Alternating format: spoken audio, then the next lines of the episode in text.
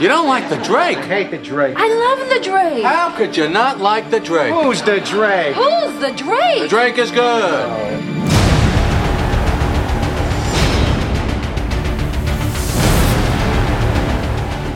Do you like the Drake? I love the Drake.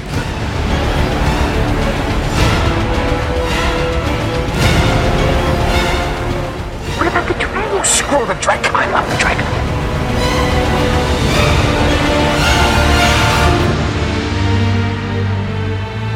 Hello, everyone. Welcome to Robin. Everyone loves the Drake comic podcast. This podcast will take a chronological look at the third Robin, Tim Drake. We will be looking at the classic 90s 2000 Robin series and other notable comics with Tim in that era, while also simultaneously taking a look at Tim in the modern era as Red Robin in the pages of DC Comics, plus other Robin and Batman happenings in the world.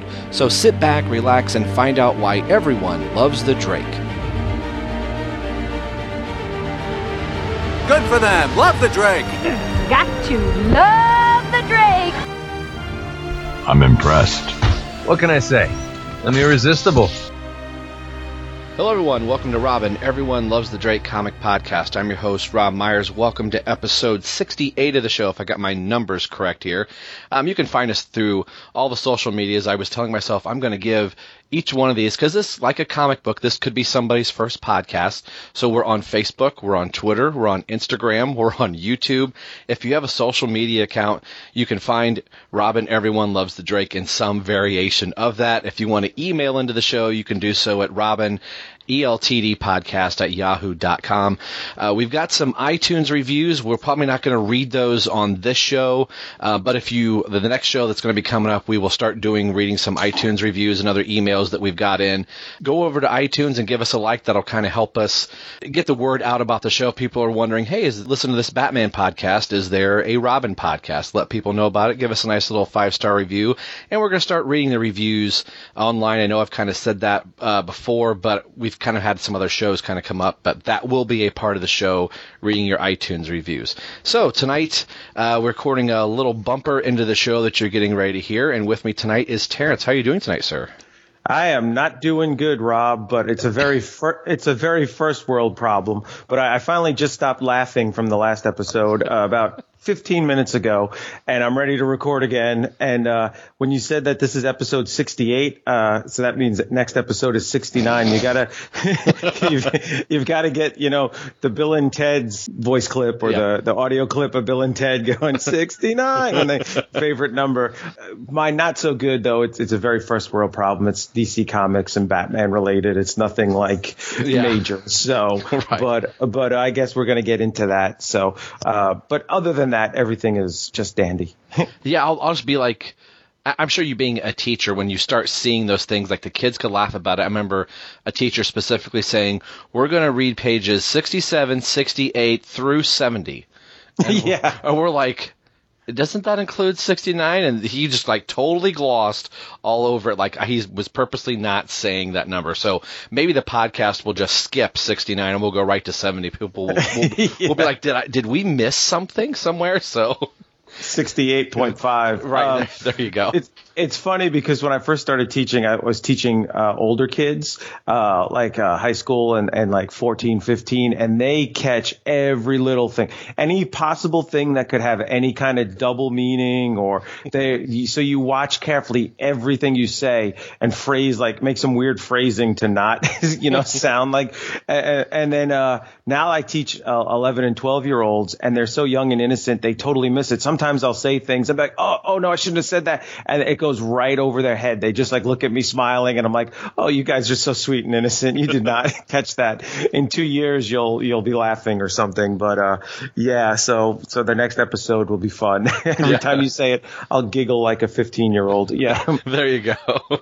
Uh, like we were saying, uh, like uh, Terrence had mentioned, we got some like first world problems. Uh, Rebirth, it looks like the Rebirth banner is gone from the books, which we kind of knew that was going to happen. They have this nice little tab or thing off to the side to let you know, oh, this is a DC Universe book, and there's a little bat logo, or there's a Superman logo to let you know what family uh, books there are. And when Rebirth started, they were kind of saying this is going to be like a five year journey. now that we're three, th- almost three years into Rebirth, it's like the wheels are changing a little bit, and a, a big shakeup was getting Brian Michael Bendis to uh, DC Comics, and everybody was wondering, is he going to probably the the jump that people thought was going to happen? Oh, he's going to land in a Batman book. And reading a couple interviews, he really wanted to do Superman, so it's like, well, we have got Dan Jurgens on Super or Action Comics, and that's fantastic.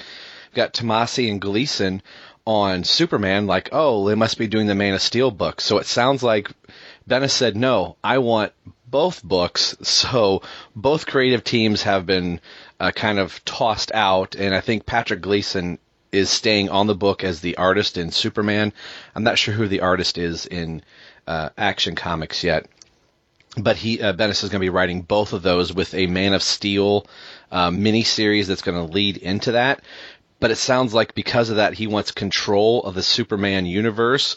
So we're losing Supergirl. That book is getting canceled, and then kind of coming home to everybody's like, "What? What's that have to do with Tim Drake?" We'll, we'll get there. um, it's kind of coming into Gotham City a little bit with Tomasi writing Super Sons. That book is getting canceled, so Damian has to find a new home. And then that kind of stems out into Detective Comics where Tim is, and James Tynion is going to be leaving the book after I wrote this right here after issue 981. So everybody was kind of hoping he was going to make it to a thousand, and that's not going to happen. The rumor is, and don't quote me on this, by the time this podcast comes out, it could be, but it sounds like we might get I'm blanking on his name. I just said it. Uh, not Pat Gleason. Uh, Tomasi. Tomasi. My gosh. At eight o'clock, my mind starts going to sleep. Um, Sorry, I, I had my microphone muted for when you said that uh, James Tynion was no longer on Detective, and I screamed bloody murder. so I, it took me a second to uh, click my microphone back. But yeah, Tom, Tomasi. Tomasi is uh, potentially uh, that's the rumor kind of going around that he might wind up. I'm fine with that, but I've really liked what Tynion has been doing on Detective. And I don't know if you've seen the most recent solicitation image. It's very much the homage of Detective Comics 934 that started his run is, you know, you have Red Robin and Clayface and Batgirl and spoilers coming in from the top with them standing on the Detective Comics logo. The image for Detective Comics 981 is Batman standing by himself looking like sad Affleck Batman with the whole team disbanding. So it's going to be interesting to see like, well, you know, Red Robin is swinging off somewhere and Batwoman swinging. You kind of see Azrael off to the side. So this could be the end of the 90s rebirth era for uh, us Bat fans that really liked this version of Detective Comics. And we haven't talked about Tim in the modern area on the podcast for a while, and we have something special coming up. So don't worry, we'll we'll get to a lonely place of living. But I just kind of want to ask you, Terrence. I know we're not to the end of the run yet. It's going to be in May when uh, his run officially comes to an end. But kind of what have you thought of Rebirth up to now, just as a, a line wide whole, and kind of more importantly, you know, Detective Comics, kind of where we're seeing uh, Tim Drake. Out of the new 52, I stopped reading comics altogether. I, I want to say like in the 20s, like around issue 25 or so of New 52, and uh, got back into it with Rebirth and was buying every single Rebirth title. And I loved Rebirth. I thought Rebirth was pretty fantastic, with the exception of just a, a, a, a title here or there it was just really amazing. And this is why I'm not happy is I feel like all this great stuff that I liked about Rebirth is kind of unraveling or coming undone. Uh, uh, one of the cool things about Rebirth was how many titles came out twice a month. And it mm-hmm. looks like they're really going away from that. Uh, Superman and Action are going to go to monthly when, uh, Bendis takes over. Uh, Green Arrow and Aquaman have already gone to monthly. Mm-hmm. Um, so it just kind of leaves the Justice Leagues, the Batman titles, and Wonder Woman, I think, as the only ones coming out every month, uh, twice a month, I should say. I really liked what was going on with Superman, and Superman had a huge change in New 52, and then he had a huge change in Rebirth to now be a family man. And now I'm like, are they going to do another huge change on Superman? Are they going to, what are they going to do? Cause I really like what's going on. Super Sons was one of the best books out there. Oh, yeah. It was so much fun, and I can't believe that's being canceled. And then um, the Batman books I, I thought were just amazing when Rebirth came out. And um, I hate to say it, and I know one of our listeners is not going to like this, but I'm getting kind of just burnt out on Tom King's uh, romantic uh, Batman Catwoman. Like I get it, but I don't need to see you know their dates, and I don't need every other panel Batman saying I love you. It's just it's just getting a little old. All Star Batman is, I guess, gone. That's just not, not around anymore. Detective is now, that was a gem, and now we've got a new shakeup on that. So I don't even know what's going on with that. Um, the Superman titles were pretty good. Superwoman was terrible. That got canceled. But Yeah. I, I I don't know what's going on with the other Superman titles. So the, and then the other stuff that's come out, and I hate to say this, but like Metal, I've just kind of like lost interest in Metal. I I've got I think the last two issues were four and five, and I, I've started reading four like a couple times and put it down and never picked it back up. And I I've got five sitting there. I just I just kind of lost interest in it. And um, Doomsday Clock has been a good story, but I don't see right now with three issues in where it's this groundbreaking, universe-changing event. Now, I'll, I'll give it time. I'll, I'll let it play out, but I'm just not.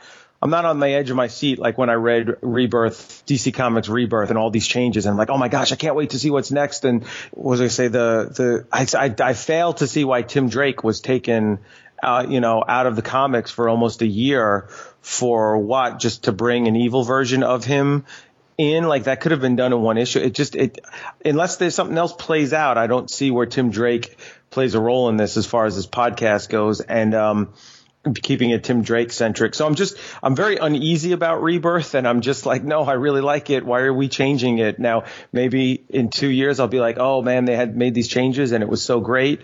But um the history of comics is a lot of changes that Right. people go, oh, why did they do that? You know, and and and uh, so I guess time will tell. But I'm not happy, and I wasn't.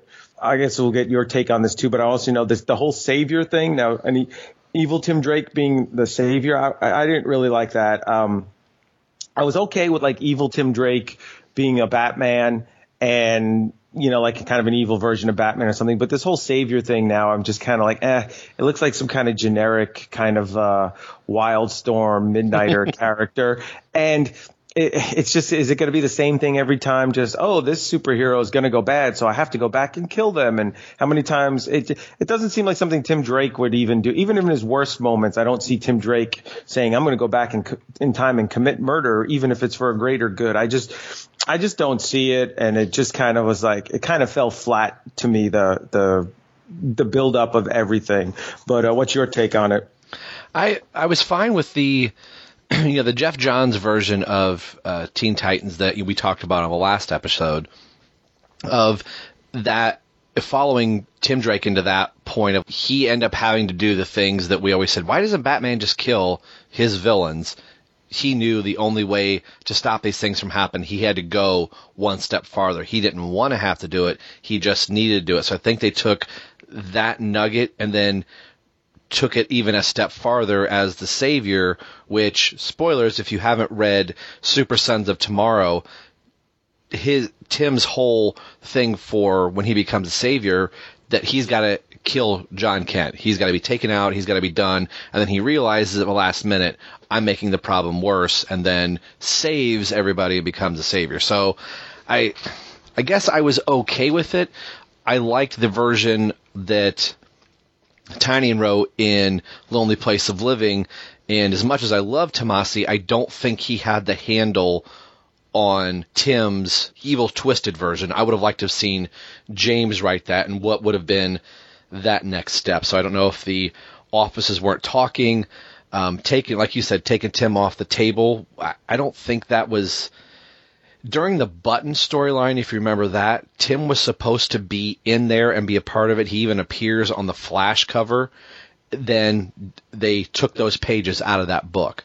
So I was wondering what was his storyline that was going through the button that James they decided, yeah, we're gonna do something different, and then Tynion decided, okay, I'm gonna go back into Teen Titans. So it's kind of like there's some unanswered questions. Like I th- think at the beginning there was a purpose to do something with Tim, and then they decided, nah, I don't think Tim Drake is going to do that. So then they let James bring him back in when he saw fit. So it just kind of sounded like that was the first like fumble of like, oh crap, you probably could have left Tim this whole entire time. So I, it's it, it was started to be a little weird time the books have been great, even as much as we love Tim Drake, and he wasn't in the book for almost a year. Detective was still telling really good stories. So as much it was like "Ah, I wish Tim was here, you still kind of felt his presence there. I just I wished we could get just a little bit more from Tynion in writing all these characters. So I I would love him to pop up and do a Red Robin solo series or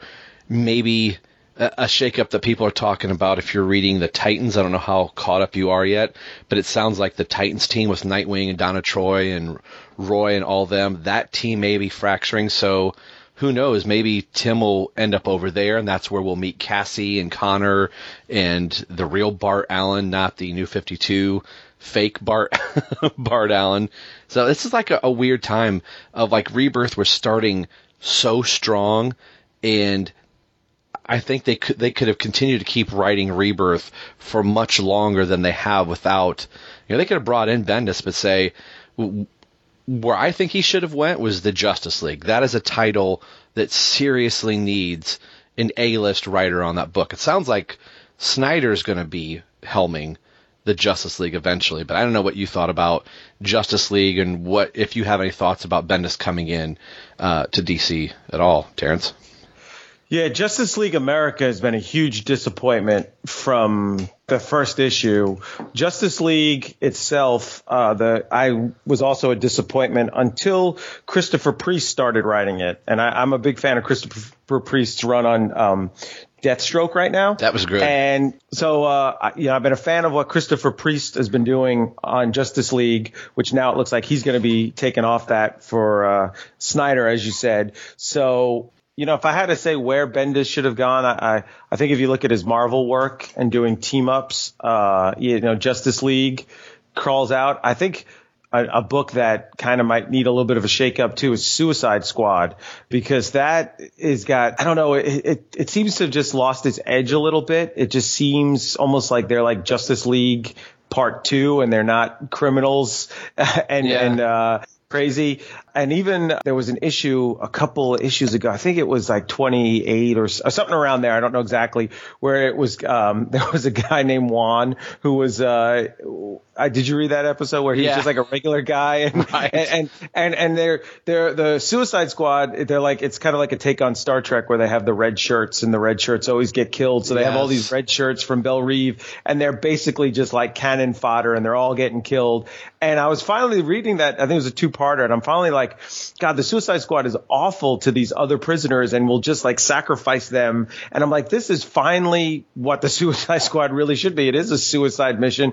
People die. They're awful to each other. And then it turned out like spoilers, like none of the people were really there. They were like projections of people who are already dead or something like, you know, it, it turned out to be not as bad as you thought. And I was just kind of, ah, so I might have put Bendis on a suicide squad or, or let him, um, do Justice League of America and, and pick a new team, like pick, cause obviously D- DC will, um, allow two characters to be in two different books that are completely unconnected because like Harley Quinn's title and uh, the Suicide Squad have nothing to do with each other. And one she lives in Brooklyn and one she's in a prison. And Right. and then and same thing with Batman and Aquaman's been like that from time to time. So um, yeah, but also another thought of me would another thought I would have with someone like Bendis would be like, well, what what are you inspired to write? Like, what is your passion? Like, like direct him and what motivates him and what does he want to do? And that's what would get the best work. And I guess apparently it's Superman. I'm just a little worried that you know the Superman I've come to like in Rebirth is going to get changed again. And you know what else annoyed me? And this is again a first world problem. There's people who are wondering where their next meal will be and where they have fresh water and will they will they like you know live to see another day because their countries are so war torn. And here I am with my problems, but. Did you see in, and I think you even posted it on Twitter, so I'm asking you this even though I know the answer. Um, right. Did you see in Doomsday Clock, which is supposed to be a year in the future, I believe, that Batman has gone back to like the oval What? costume? Oh, sorry. I, I'm- was being a smartass. Uh, 'cause I, I didn't know I posted that picture. Yeah, uh, that's the other thing. Like, I don't like that. I like the new rebirth costume. And then if Yeah. you're going to make us go like, oh, wow, look, a new costume, uh, make it something completely different. Like have him in the Asbats costume or something we've never seen before or something that makes us go, my gosh, what's going to happen in a year? Not just, oh, we're going back to 1984 again, you know? Right. Um, uh, part of me, I was like, oh, thank God the Oval's back. But then I was like, I just really. It, it's funny how things work. You know, seeing the rebirth Batman suit, a lot of people were like, ugh. I know Justin Kowalski loves, loves the purple inside of the cape. Uh, folks, he doesn't. He hates that. Um, but, you Yeah. know, seeing the black belt with the yellow, uh, I remember looking at the Batman logo with the yellow on the outside, going, God, he looks like an action figure. And then about a year later, I was like, I really like the Rebirth suit. My wife got me the Rebirth logo on a T-shirt that's gray. I thought this looks really pretty cool. And now to see that the oval is coming back, I'm like, oh, I think it's cool, but I I miss this Rebirth suit. So yeah, I don't know. I it, it, it's funny to be like, I wouldn't have changed Batman's costume this early in Doomsday Clock to go, oh, this is set a year in the future. I would have just held out and made that change in the last issue of the series because now we're going to be reading the Doomsday Clock, seeing this new costume, which, you know, we can't quite see everything. I'm like, does he have a black belt? Does he have a yellow belt? Is he going to have trunks like Superman? So, I don't know if this is more of like getting the characters back to their core because when Rebirth started, Superman had like blue boots with red tips on the top, so now he's going to be having trunks in Action Comics 1000. So is this more of like a, a line wide, like we need to get all these characters kind of looking like themselves again? So if that's part of the initiative, I I guess I'm okay with it. Like, okay, you know, I liked the oval in the 80s and the early 90s, and I'll, I'll learn to love it again. It's one of those things like I'm okay with change, but don't change 12 things at the same time. And I and I have 12 things on my plate. You know, that's hard to process as a fan. Like you said, Terrence, first world problems here. Yeah, yeah, and uh, yeah, I, I also the, was hoping James Tynion the fourth would would make it to issue 1,000 of Detective. Yeah. But speaking totally just random here, how many copies of uh, Action Comics 1,000 are you buying? One. yeah, me too. I, I I can't believe is there's 10 different ver- versions, each at 7.99. yeah. Yeah, that- mean- that's a little crazy. Yeah. Yeah, that's that's quite a bit. But the guy that does uh, my comics for me, he's like, "How many copies do you want?" I said, "One." Uh, what version do you want? I said, "Surprise me." I, I, Yeah. I, I, I don't care. I just I want to read the issue. And initially, I thought this was supposed to be like a hardcover book. There's there is there's like two. Okay. So there's like a forty dollars or so version of a hardcover that has all the covers and has all these different things about Superman, including Action Comics a, a thousand I think Okay. in it. And then there's the like newsstand floppy, which I think is more pages. It's a bigger issue, but at seven ninety nine. But I had posted on another uh, Facebook page about comic books like just putting it out there like how many are you people buying and who's getting what and you know there's a lot of people who feel like I'll just wait and get them in the dollar bin you know Right. so it'll be curious to see if it gets some like publicity and people uh who aren't buying comics show up at the comic store to get this issue because they saw it on the news, or if it'll just be, you know, hey, come on in, free Action Comics 1000 because I've got a, or will we be seeing them in Ollie's in a couple of years, you know? Yeah. Oh, right, yeah. Yeah. Because I remember the death of Superman, like, I'm buying six of these things, and when I have kids someday, I'm paying for their college. Guess what? I still have six of those. Yeah. you know? Yeah. I guess you could say, like, the old adage is, I guess it's a good problem to have that we're talking about this, that we're, you and I are both still reading a good chunk of comics. Like, how many books are you currently on? Are you still buying all the books currently at the moment through your um, DCBS? Uh, I pared back a couple months ago, so I'm probably at about 40 titles or so a month that I'm getting. That's Yeah. that's still impressive. I'm on I'm on 14, and I think I started Rebirth at 16. I was gonna say there's a bunch of mini series out right now. The mini series have kind of inflated Yeah. things. So they're they're when I say 40 titles, I'm including the mini series as well. Yeah, and, and I, I'm the same way. Like the uh, Bane story that Chuck Dixon is writing, like I'm I'm including that one, a couple of these others like Doomsday Clock and Metal and all that stuff. And I'm in the same boat with you as Metal. Like I've got a stack of some of the side books and the Metal books, and I'm up to like issue three of Metal. So I'm the same way of like I I, I want to read it. I know I need to read it. I need to read it before May, so I understand what the heck is going on but it just it that book just feels like a chore and it should be that book that I was just going this is amazing and I'm going oh, it's good. It's just really dense so I don't know maybe like once we get through the whole thing we'll go oh I get it I get it. DC is really pushing this uh, the the new age of superheroes. Um, h- how many of those titles did you pick up? um let's see. Zero plus zero is zero That's exactly how many I picked up too. I was gonna say, I no, no matter how many you say, I know mine is either equal or less t- than yours. Right. So I was just like, eh, you know, nothing really jumps out at me, and. Uh, if I hear that they're good, that they're good, I'll pick up the trade or something like that. But I Yeah. just, I don't know why. It just did nothing in that new age of heroes. And it, even like uh, starting like issue two and three on some of them, they've already got new creative teams. So Yeah, I just I don't see that lasting. I I appreciate the DC's wanting to create new characters. I mean, at one point Tim Drake was a new character, so I can appreciate that my favorite character was new at some point. So somebody could say, "You're not going to read Damaged." You know, he he could be the greatest thing since sliced bread. Well, he he could be, and if he is, then I'll I'll say, "Geez, I wish I would have jumped on that when I had the chance." But I feel like now we have so many characters, and we have so many great characters that aren't being utilized well.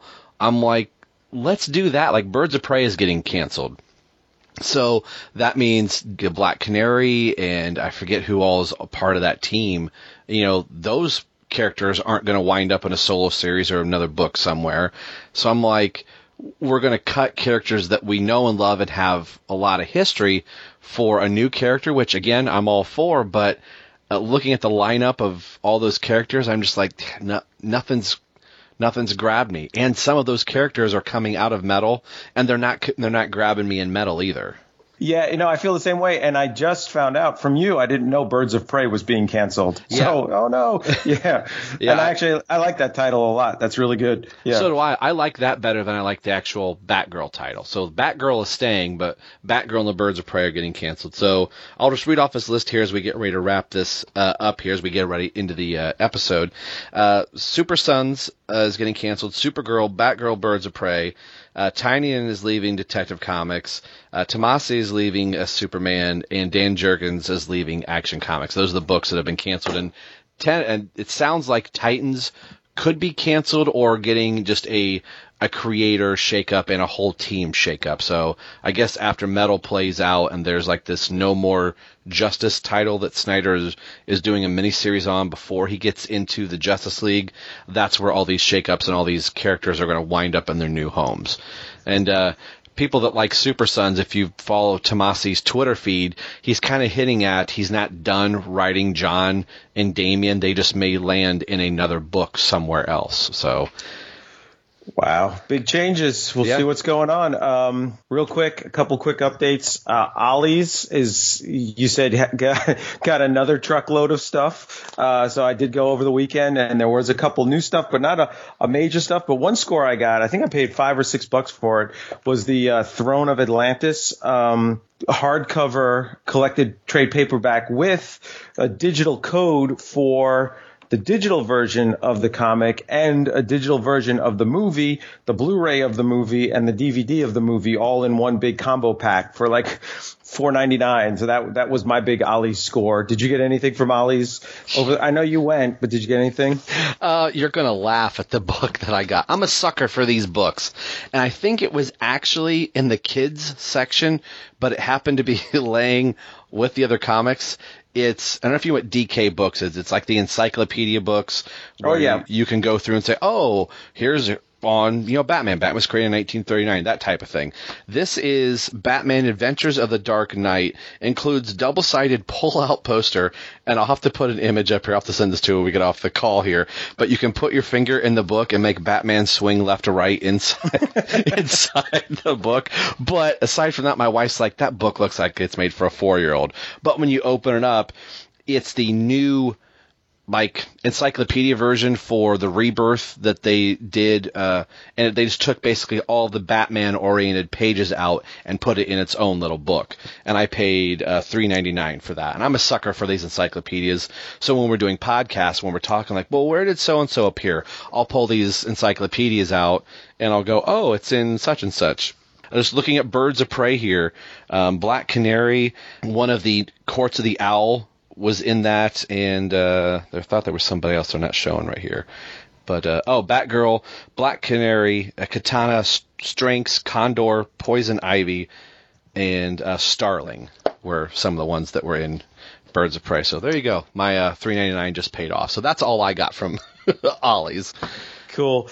Well, before we go down a rabbit hole any farther, uh, we wanted to record the beginning of this. So I thought, hey, Terrence, we'll get on here since Rob thought his podcast was going to be too long. So I cut it down into two halves. And then Batgirl to Oracle just released a three hour podcast with Michael Bailey.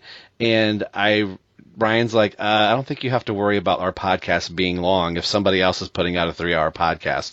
So right now, at the time we're recording this, we've been recording for 49 minutes. So I may just smack the whole entire thing right here. So if this podcast is too long for you, just send Batgirl and Oracle a, a nice email and say, hey, because your long three hour podcast, everyone loves the Drake just went into an hour and 20 minutes.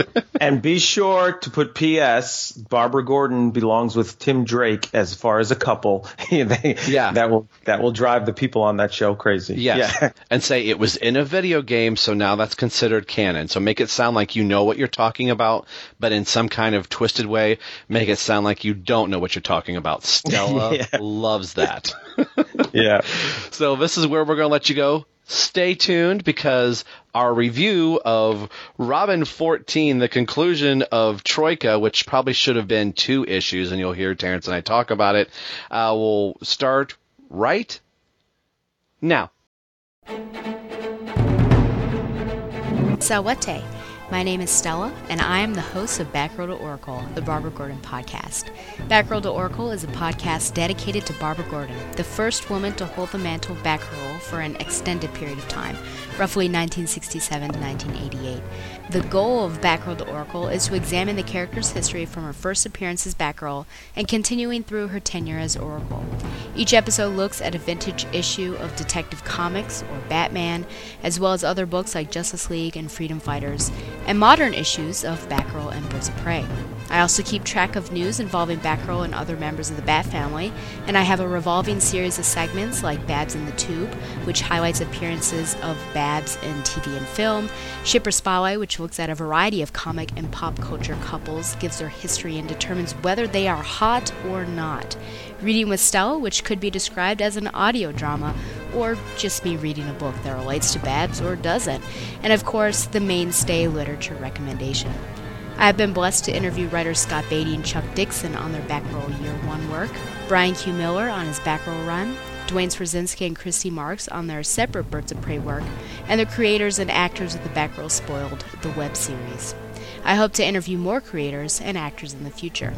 My goal, most importantly, is to make a fun, entertaining, and thoughtful show that people enjoy and from which they learn.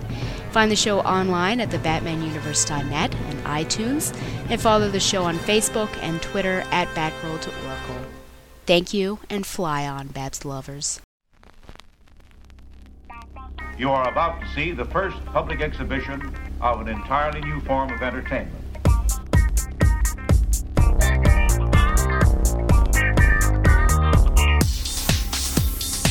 You are about to see. You are about to see. Because you demanded it. It's Treasury Cast, a podcast devoted to the greatest comics format of all time, the Treasury Edition. DC, Marvel, Archie, IDW, and more, bigger than life. It's the Treasury Cast, part of the Fire and Water Podcast Network. Available on iTunes, Stitcher, and on fireandwaterpodcast.com.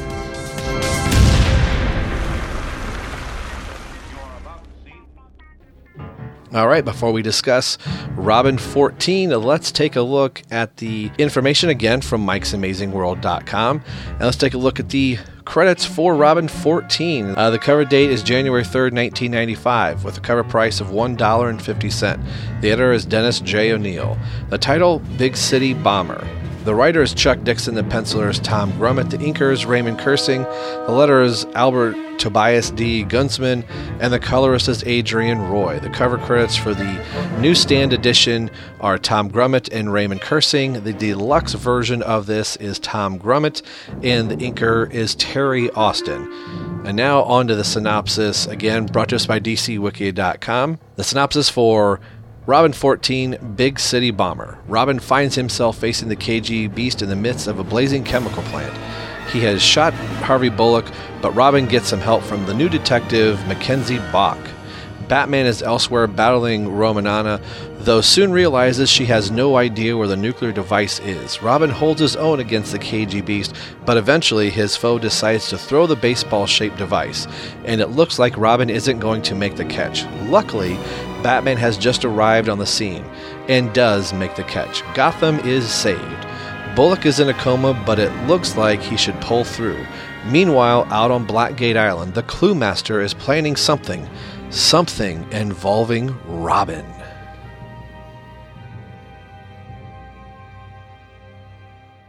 I love this as Robin 14, the special edition of this. The newsstand edition is okay, but I like this cover so much better, and I haven't said it in a while. But Terrence, yes, this would be a poster on my wall. I just think Definitely. this is a really cool shot of Batman here, and uh, the first time Robin's appeared on the cover. I know this is his own book, but you know they've now inserted Robin here to say, "Hey, this is my book," but Batman is still in his same pose here, and it's just a really cool shot with the bat signal now behind him, and Batman is now in full color. So.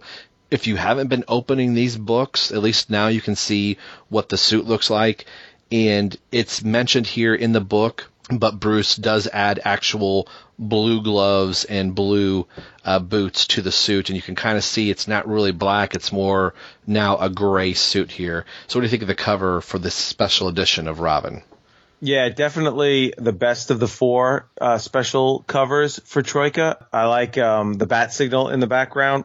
Andrew on our Facebook page, he commented and he had said, um, I like Robin's face in the bottom right, almost like he's thinking, Hey, isn't this my comic? So yeah, we agree, Andrew. And uh, what's interesting though is on the, um, the newsstand editions, all four issues say Troika and they have parts one, two, three, four on them. But on the special covers here, they don't say Troika at all. And in fact, in Detective and Robin, it doesn't say Troika inside it either. Right. But I, I do like the newsstand, the KGB's hovering over Robin. He's got these like brass knuckles that are like, uh, uh, spikes. I would not want to get punched with that, which seems like a little overkill. Like your hand, your other hand is a machine gun. Do you, you really need like spikes to punch somebody? Like, you know, so, uh, but, uh, this, this issue was, I love this issue. This was a fantastic issue. It makes me a little sad that it's the second to last issue for Tom Grummett. We'll get some, uh, some covers from him, but, uh, I, his, his art, just looks fantastic with Ray Kryssing, and it's just cool to see him drawing the cage, not only KG Beast, but Bruce Wayne again. But if you open the cover and you look at the first page, count how many holes are in the KG Beast's costume or his, his chest area. And then as you go through the issue, costume magically repairs itself because the holes disappear, which I didn't even notice. But in the letter columns in Robin 19, someone complained about that, and and they wrote, "Why why does the KG Beast even want to take over uh, Gotham? Why you know he's invented self repairing fabric. Won't that make him rich?" So, and the editor did apologize. He did say sorry, it was uh, an oversight. He said he he got um, so concerned about the Rip and Robin's costume and making sure that was correct, he kind of forgot about the Beast's costume as well. So awesome cover. Yeah, I, I love this cover, and uh, through all of Prodigal, all we saw of uh, Tom Grummett was just covers. There was no interiors by him at all. So it was really nice to see Tom Grummett do a full interior, and like you said, this is like next to last, uh, full interior, and then just a couple covers, and uh, Grummett will be out by uh, issue uh, 16, uh, totally from the Robin series, and I think this is a a great Robin issue all the way through, and the art is just superb. This really makes me sad that you know this is one of the uh, next to last books that uh, Grummett's doing, and I didn't even realize about the KG Beast uh, costume until you brought that up. I think by like page six or seven, the three holes is turned to like one, and it's gone from the right pack to the left pack, and then like you said, he's got the regenerative costume. So I don't know how Robin's going to. Get out of this one. But Robin also did you catch that he's wearing a rebreather here on the uh, first page here that he's not wearing in the first or in the uh, last issue in Detective? Yeah, I, I, I, just assumed he just pulled that out at some point, but yeah, it, it does kind of uh, appear out of nowhere, and then it kind of disappears. You never see him take it off, which I assume he could take it off off panel, but between page three, he's got it on page three. He doesn't have it on page four, but it's kind of weird because, well, they're carrying Harvey Bullock. So if you look on page three, he's clearly wearing it. It's like I mean, they they really highlighted that he's wearing it. Right. And, well, Brock's got Bullock's front and he's got the back, and they complain that he's eating too much donuts. Then on page four, there's a silhouette of them still carrying Bullock, and he doesn't have it. So that means at some point they said, "Put Bullock down. Hold on, we got to take a break. Let me take my rebreather off. All right, now let's pick him up again. Now let's keep going." So, yeah, that rebreather. but Grummett draws it so well. I'm I'm I'm forgiving of it. Uh, the funny Yeah. thing is here from uh, two previous podcasts ago when we were concluding Prodigal and uh, Bullock and the GCPD were firing a hail of bullets over Robin's head to blast Steel Jacket out the window.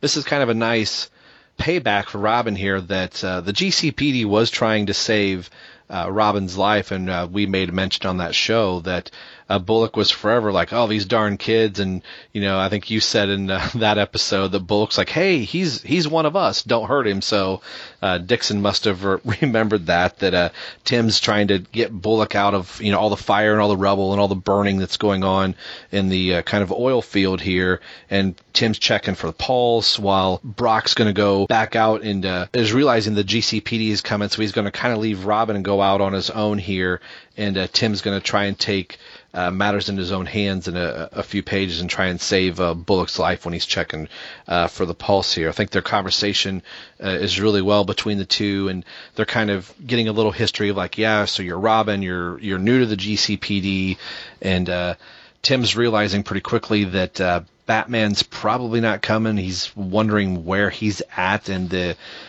they've kind of got to get Bullock back on his feet because the KG Beast is going to be coming around the corner at, at uh, any moment. So it's kind of funny too, because on page four, as Robin and Brock are carrying Bullock, um, uh, Brock actually mentions to Robin, he says, uh, I was there when that flying psycho dragged you out of the high towers, which he's referring to Steel Jacket in issue 13. And uh, Robin says, "That's me in not one of my best moments." And then Brock mentions something. He says, "Brock says." Then later on in the panel, they get Bu- Bullock down. Uh, Robin's kind of um, holding over, standing over uh, Bullock, or, or crouched in front of Bullock, and like feeling for his pulse. And uh, Tim says, "Breathing shallow, heartbeat weak and fast, doesn't look good." To which Brock replies. That's a nasty head injury he took, Robin. That was a comma there. I should have said that. Yeah. Could be comatose. If we don't get him on a respirator, he's a goner.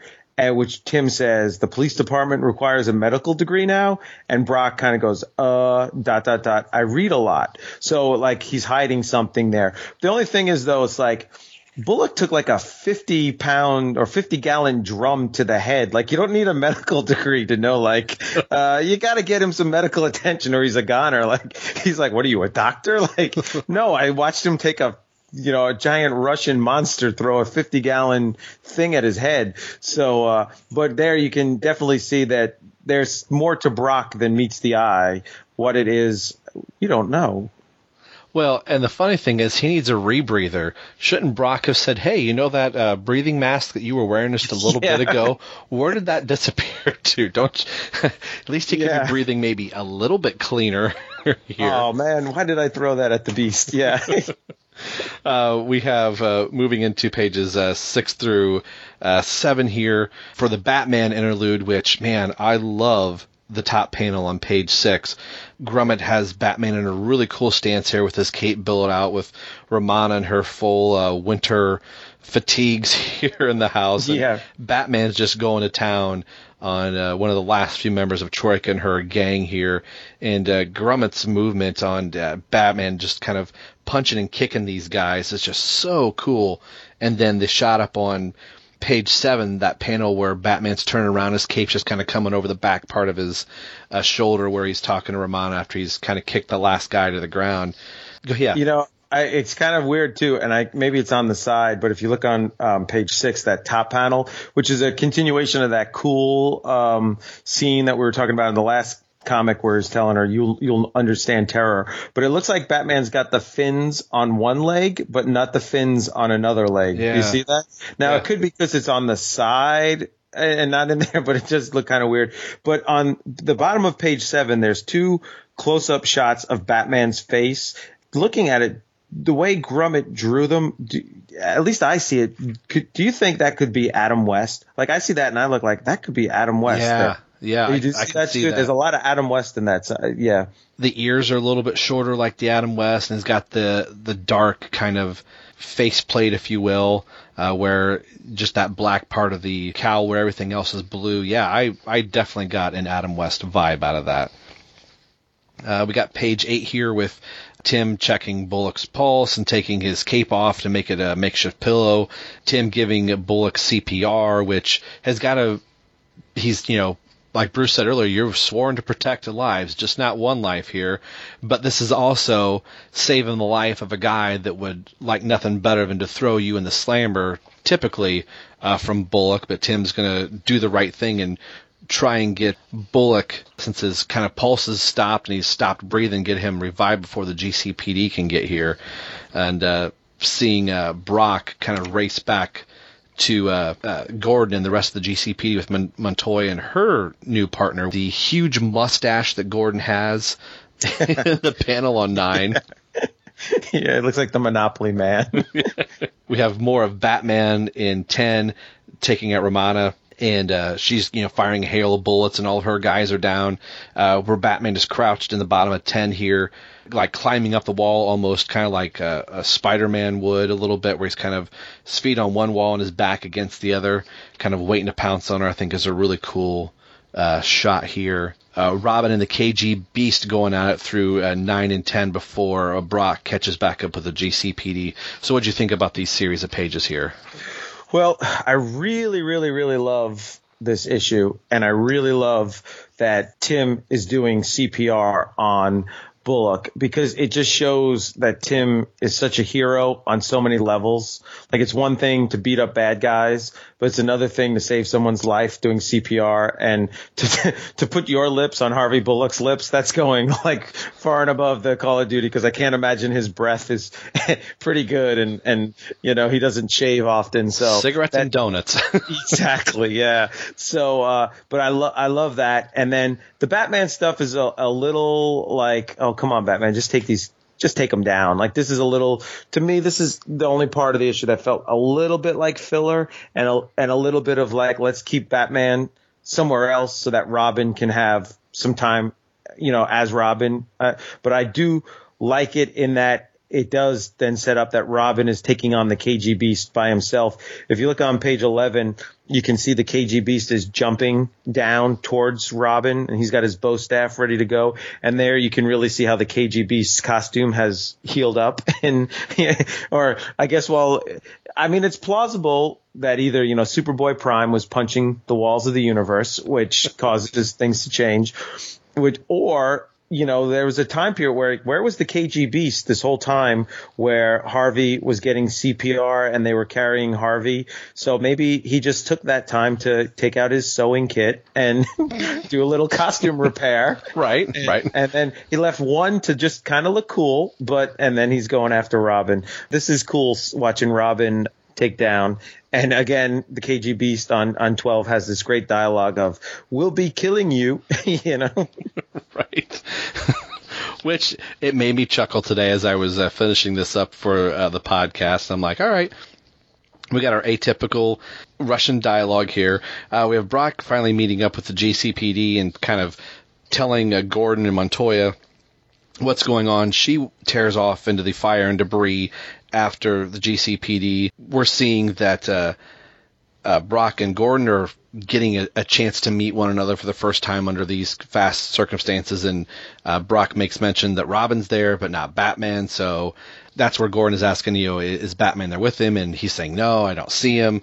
And we see what's kind of going on with Batman through page 14 of finally getting uh, the upper hand on Romana here as they're going down a flight of stairs. 15 and going through of a latter part is uh, the KG Beast coming back into action now after having sewn up his kit and uh, his, uh, his uh, costume here. And uh, Robin, for a brief moment on uh, 16, realizes that Bullock's got a gun. I could probably make quick use of this and use it against the KG Beast. And uh, Grummett here uh, draws his hand shaking a little bit, like he's going to reach for the gun, and says, "No, he's not going to do it." He uh, swore to take an oath to not use uh, a gun, and uh, is able to get his bow staff out, but almost gets impaled. When I first read this, I thought the KG Beast on six or on seventeen rather drove the uh, spike through his uh, tore through his costume, which you kind of said was brought up in the editor's note. But I thought he like actually stuck and ran him through on these couple panels here. And Robin takes the uh, R off his chest, which we've talked about him using quite a few times to kind of get free of the KG beast. And we'll save the next panel here for a little bit because it's a little gruesome. So, what did you think of this uh, section? I absolutely loved it. I love that fact that Robin gets the choice of should I use this gun? It's right here. And then just no because of, you know, what that means being the partner of Batman and not using guns. And this is like, uh, once again, let's not go on. I don't want to take it on a tangent, but when I'm watching Batman use a gun in, you know, Batman v Superman, like this is what why that bothers me. It's like re- growing up on comics like this and and feeling like this is the core of the characters. Um, so you know, and that's just as some people don't have a problem with it, and then you could turn around and say, well, you know, he won't shoot him, but uh, yeah, at the same point, he'll rip off his R and then ram it into him, like you know. So know, I, I get it, but um, the the only thing that rings just a little hollow, and it it doesn't re- feel this way when I first read it, and even rereading it again, I was like, does does he use the gun? Does he? Oh, okay, no. You know, like I had that moment of of not remembering. But when you go back, uh, Brock shot KG Beast right in the chest with a shotgun, and he just kind of shrugged it off. So you wonder, even if Robin did pull out the gun and did start shooting, would it have actually slowed the KG Beast down or, or not? Like it may not have been quite as effective as if he shot you or I with it. You know, right? Yeah. Well, and that and his uh, suit has got a healing factor of like four. yeah, exactly. KG Beast only needs like six panels, and he's back to normal. That's so, it. He has, he's got a, a 20 sided die that he rolled and it, it repaired him. Yeah. right. Uh, the last couple pages here of the fight, uh, on top of 18, it's all in silhouette, but man, is it gruesome. Robin decides, hey, maybe I can pull off the eye patch and that may disorient him, so he rips it thinking off of his mask and quickly realizes, oh no, whoops, that was wired into his skull, into the back of his head. He essentially ripped out his eye, and the KG beast is bleeding profusely at it. And Grummett draws a very gruesome. You're just seeing like the blood splatter coming right out of the eye socket, and Robin's holding the eye mechanism in his hand. I was like, I remember reading it back then, and even today, going, "Wow, I, that is kind of gruesome." To kind of see that there, and then the KG beast essentially throwing the uh, uh, grenade over his shoulder like a baseball, and Tim running to try and get it. Like he's not going to make it. He's not going to make it. And guess who shows up it's Batman to catch it at the last minute. So, what you think about the section before we get to the end? Yeah, I, I really like it, and um, I was trying to find it, but I can't find it in the. Oh, here, here it is. Um, in the letter column uh, in episode 19, um, Benjamin Sigili from Hollywood, California, wrote, and this is what I thought too. He said, um, "Among my favorite moments, the splash page, all of Gotham dies. I love it. Montoya's concern for Bullock on page 15 was touching and insightful. Tim's reaction when he tears out the Beast's cyber eye on page 18, quote, "Oh yuck," was hilarious. Right in line with Tim's age and personality too. Um, so yeah, I, I thought it was very, very cool and uh, just like the perfect, you know, just Tim Drake, like, oh yuck, you know. So right, yeah. And then um, the whole uh, the end here, I guess the the last thing the KGB does before he collapses is take that baseball sized nuclear device, which is no longer covered by baseball, but you know, I guess he peeled off the covering, but yet somehow it's kind of the same size as now a baseball. I don't know. Yeah. The, the, the, device has changed sides between issues. He throws it up in the air, and I'll, I'll let you take it from there. We move to uh, the Foxes getting their house repaired and uh, kind of coming home to new paint and uh, Wayne Manor or Wayne Manor. Bruce Wayne has paid everything to get everything all uh, set up and uh, like kind of double paid uh, the construction workers to get everything back in working order, back in the Bat Cave. Terrence had mentioned that Bruce is getting new gloves and uh, mentioning the uh, the boots and if Bullock's doing okay. Who happens to show up in the last page of the book is the Clue Master, which the next one says the Clue Master and the Spoiler. So, Terrence, what'd you think of the end of this issue and the end of Troika? Yeah, you know, it's kind of cool. I mean, you, you could poke holes in the, the fact that Batman shows up right in the last second and catches the thing. But you know, it's also you just got to have fun with it and go with it. And um, it, it's it's a really great character piece on Tim Drake. I was kind of confused at first on page 19 where Batman just kind of catches the device and then they just kind of stand there and talk. I kind of thought the KG Beast was getting away, but I guess he was incapacitated. And then the the ending with Lucius Fox is pretty fun. Um, and you know, Bruce Wayne pays double, and I'm thinking, man, I wish I could be Bruce Wayne and pay people to do double so they do good work and Right. on time. The last two pages, uh, oh well, the last page they talk about getting new gloves and new boots, which um, let me see, I can't. I'm trying to look on the table if you can see the old boot. The old boots seem to be on the table, but there's no little spikes on them. And If- then the boots that Bruce is wearing do have the spikes. So maybe those are the new boots on the table. Yeah. And he's taking up. I, I'm spending way too much time analyzing Batman's gloves and boots. It is. We've been recording now for uh, nine, ten, almost three hours, and um, good thing we recorded an hour earlier. If we'd started this at nine, be late. It's, this is like the old Bat fans where we'd be up to three in the morning recording. Um, so we we have completely lost it. Uh, but um, and he's got he's got a nice CPU with some floppy disks on that. Uh, but where does he plug in the CPU? I I, I don't know. But anyway.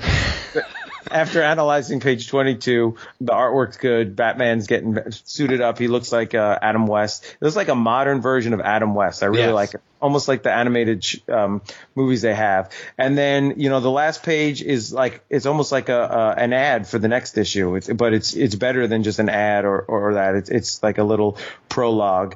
Um, and I was really happy to see, you know, the Clue Master's coming back because if the Clue Master's coming back, then that means his daughter's coming back too. It's spoiler. So um, the next issue is penciled by Grummett. It's the last, but we still get some covers. I think it's a two part story because 16 has got the awesome Tom Grummett cover with Robin like holding the spoiler and uh, there's all these guns pointed at him. So yeah, it's kind of got got me like uh psyched up for the next story arc. So I, I think it it does exactly what it's supposed to do, get you psyched up for the next part. I know I've said it previously on the podcast and kind of talking about it.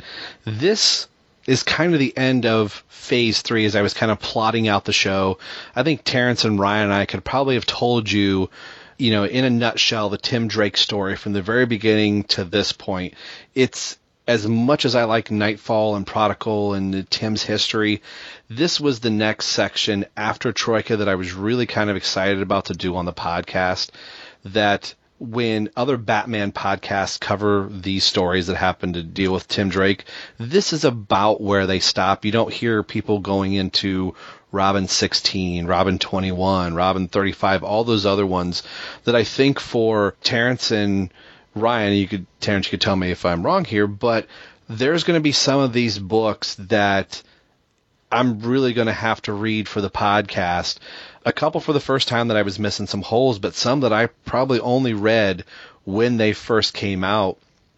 And as much as we like Tim Drake, and like I said, we could kind of recite Tim's story up to this point. So I'm real excited to go start getting into uncharted territory for Tim Drake that other podcasts, other Batman podcasts you're listening to. You usually stop with Troika because that's you know, then people jump to No Man's Land or jump to Hush or other big event books. But this is going to be really fun to kind of dig deep into the main body of the Robin series. So I'm real excited for some of these stories that the Robin book is really going to become a Tim Drake focused book. Yeah, he's going to get pulled uh, back into the main Batman story when it when it's needed for crossovers, but we're going to see a lot of world building and a lot of new characters that we're going to talk about in the podcast. So I'm real excited about that. What do you what do you think about that?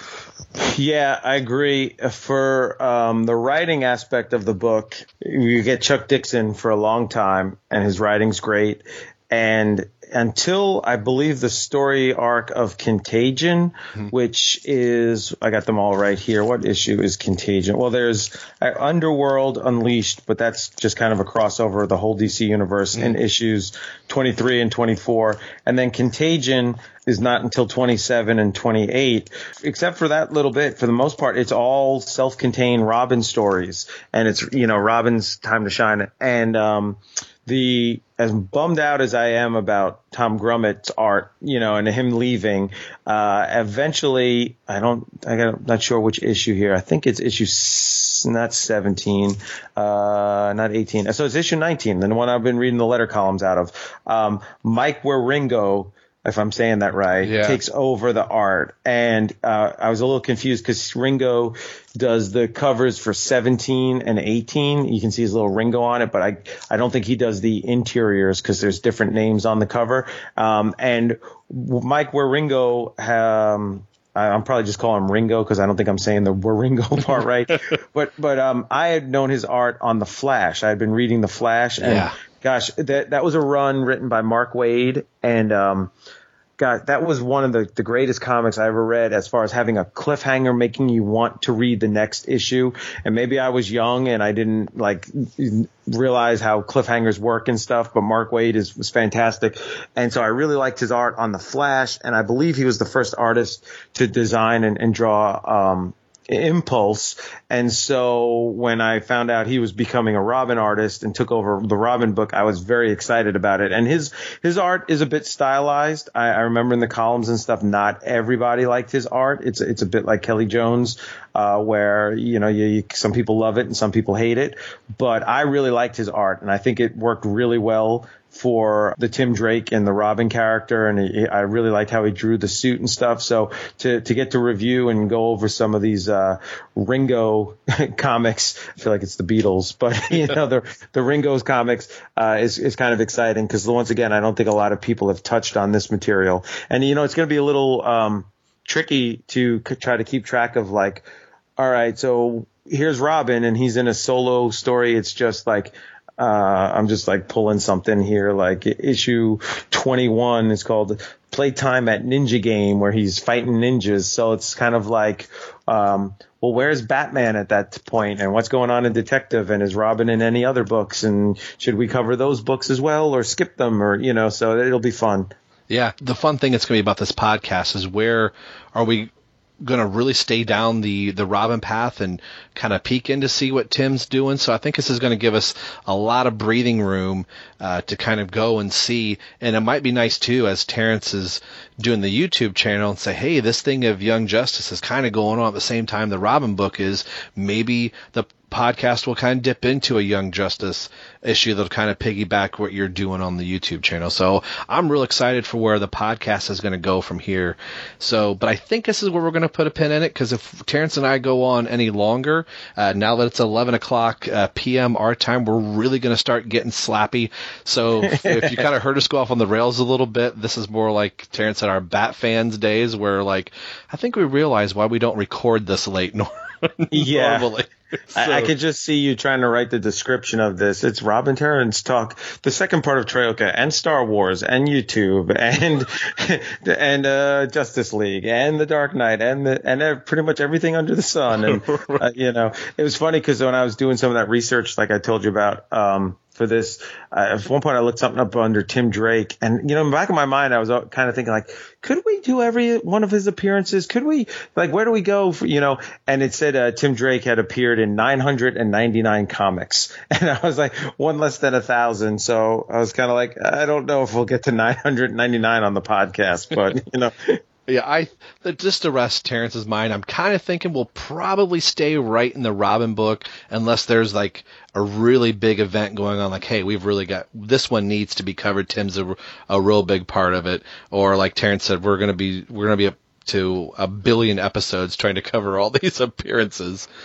we should do something crazy like spend like like do like four podcasts on just like some some random just like Robin annual five and just be like are you and then No Man's Land just you know spend five minutes on it be like yeah you know the city blows up next Yeah. you know yeah yeah Well, on the behalf of Terrence, this is Slap Happy Rob, and you've been listening to Robin Everyone Loves the Drake comic podcast, and we will see you guys on the next episode. Take care.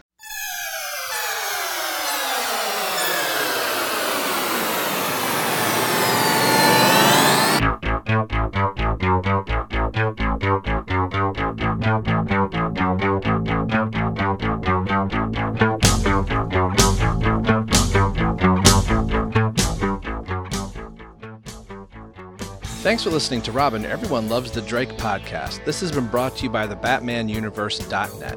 Tim Drake, Robin, and all Batman related characters are the copyright of DC Comics. This podcast is solely for entertainment purposes, so no infringement is intended by this show.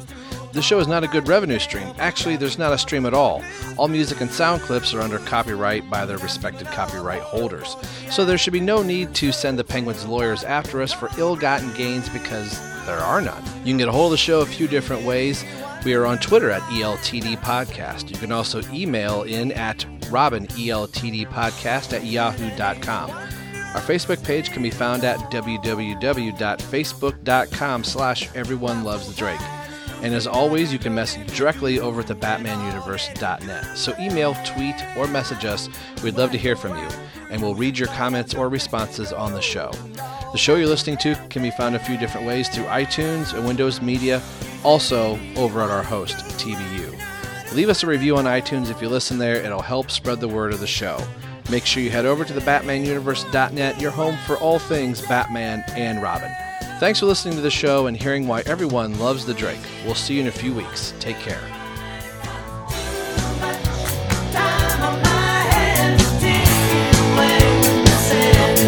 I've got